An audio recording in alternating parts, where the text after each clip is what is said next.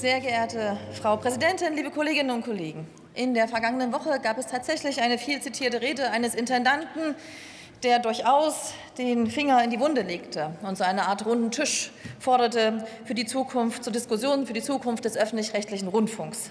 Aber es gab auch eine andere Nachricht, die gar nicht so sehr viel Beachtung fand, die aber auch für die Zukunftsdiskussion einen ganz konkreten Zugewinn darstellt. Und zwar gab das CDF bekannt, die eigenen Algorithmen für ihre Mediathek offenzulegen. Seit vergangener Woche können Nutzerinnen und Nutzer genau nachlesen, wie ihre persönlichen Empfehlungen zustande kommen. Und im Gegensatz zu großen Internetplattformen zielen die Algorithmen des öffentlich-rechtlichen eben nicht auf Vorlieben und Häufigkeit. Nein, es werden immer auch Angebote gemacht, die über den Horizont hinausgehen. Das heißt keine Filterblasen, keine Echokammern und keine gleichgerichteten Informationsangebote. Und genau das ist die Leistung unseres öffentlich-rechtlichen Rundfunks, der es auch immer wieder neu beweisen muss und sich fragen muss, schafft er es, die Menschen mit ihrem Programmangebot oder seinem Programmangebot umfassend, vielseitig und fundiert zu informieren und erreicht er es tatsächlich, alle Menschen zu erreichen. Und besonders in Krisensituationen wie der Corona-Krise, dem Krieg in der Ukraine und die Energiekrise sind eben nicht Meinungen oder Fake-Bilder entscheidend, sondern richtige Fakten. Das ist die Grundlage für die eigene Meinungsbildung. Und im Kern geht es also um die Objektivität, Meinungsvielfalt und Ausgewogenheit. Und es ist tatsächlich so, Zwei Drittel der Bevölkerung, über zwei Drittel, vertrauen der Berichterstattung des Öffentlich-Rechtlichen. Und die Anzahl auf die Zugriffe der öffentlich-rechtlichen Nachrichtenportale ist beachtlich. Doch nicht erst seit den aufgedeckten Missständen an der Spitze des RBB rollt eine Welle von Kritik über den ÖRR hinweg. Und auch wir als CDU-CSU-Bundestagsfraktion sind kritisch und aber auch überzeugt, wenn wir nicht jetzt ernsthaft etwas an den Strukturen ändern, wird die Akzeptanz des öffentlich-rechtlichen Rundfunks schwinden. Und genau darin sehe ich eine Gefahr.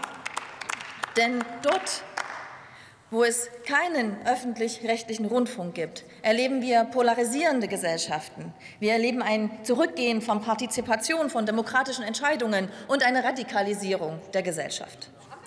Nur der Bundestag der Bundestag ist für diese Debatte allerdings genau der falsche Ort. Denn für den öffentlich-rechtlichen Rundfunk sind allein die Landesparlamente zuständig. Und, und vor diesem Hintergrund ist der Antrag als Ganzes als unzulässig zu bewerten. Die Minister, Ministerpräsidentinnen und Präsidenten der Länder haben sich im Oktober auf einen neuen Medienstaatsvertrag geeinigt. Und bereits 2016 wurde die Arbeitsgruppe der Länder zum Thema Auftrag und Strukturoptimierung der Rundfunkanstalten eingesetzt. Und sie hatten die, den Auftrag, eine Reform auszuarbeiten. Und im Ergebnis, der Auftrag wird geschärft, der Online-Auftrag fortentwickelt, die Sender können mehr Programme ins Internet verlagern und die Aufsichtsgremien erhalten auch mehr Aufgaben. So können sie und sollen sie die Qualität des Programms kontrollieren. Und in einem zweiten Teil des Reformprozesses geht es um die Finanzierung. Und das ist ja auch richtig, denn die Finanzierung folgt dem Auftrag. Das ist das Bundesverfassungsgerichtsurteil, was entscheidend ist und was in Ihrem Antrag auch nicht beachtet wird. Und was den Reformprozess anbelangt, gehört natürlich zur Wahrheit dazu, dass der ganz große Wurf zur Strukturreform damit noch nicht getan ist. Denn die Effizienz, das heißt die Frage, welche Sender welchen Programmauftrag erfüllen sollen, diese Debatte müssen die Länder, die Rundfunkkommission und die Sender gemeinsam miteinander führen. Das heißt, die Frage nach dem Ob, die stellt sich nicht. Das Wie ist zu diskutieren. Und wir stehen zu einem auf die Allgemein, von der Allgemeinheit finanzierten öffentlich-rechtlichen Rundfunks. Und im AfD-Antrag hingegen wird das offen in Frage gestellt. Da heißt es, Einschätzung der Notwendigkeit, Zulässigkeit und Legitimität eines gebührenfinanzierten öffentlich-rechtlichen Rundfunks.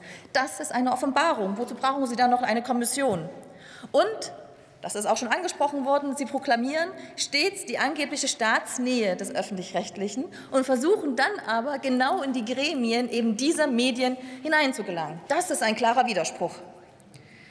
Die Angriffe auf die Pressefreiheit bis hin zur Zensur, das ist oft das erste Mittel von Antidemokraten, Diktatoren und Kriegsherren. Und erst am Mittwoch bei den Gedenkveranstaltungen zum 9. November haben wir uns auf die Werte Freiheit und Demokratie besonnen.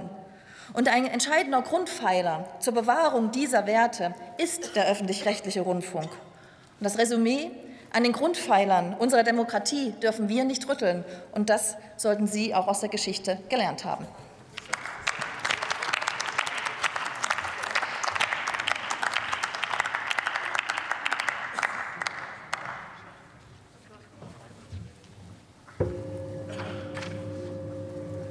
Für die Fraktion Bündnis 90 Die Grünen hat nun Erhard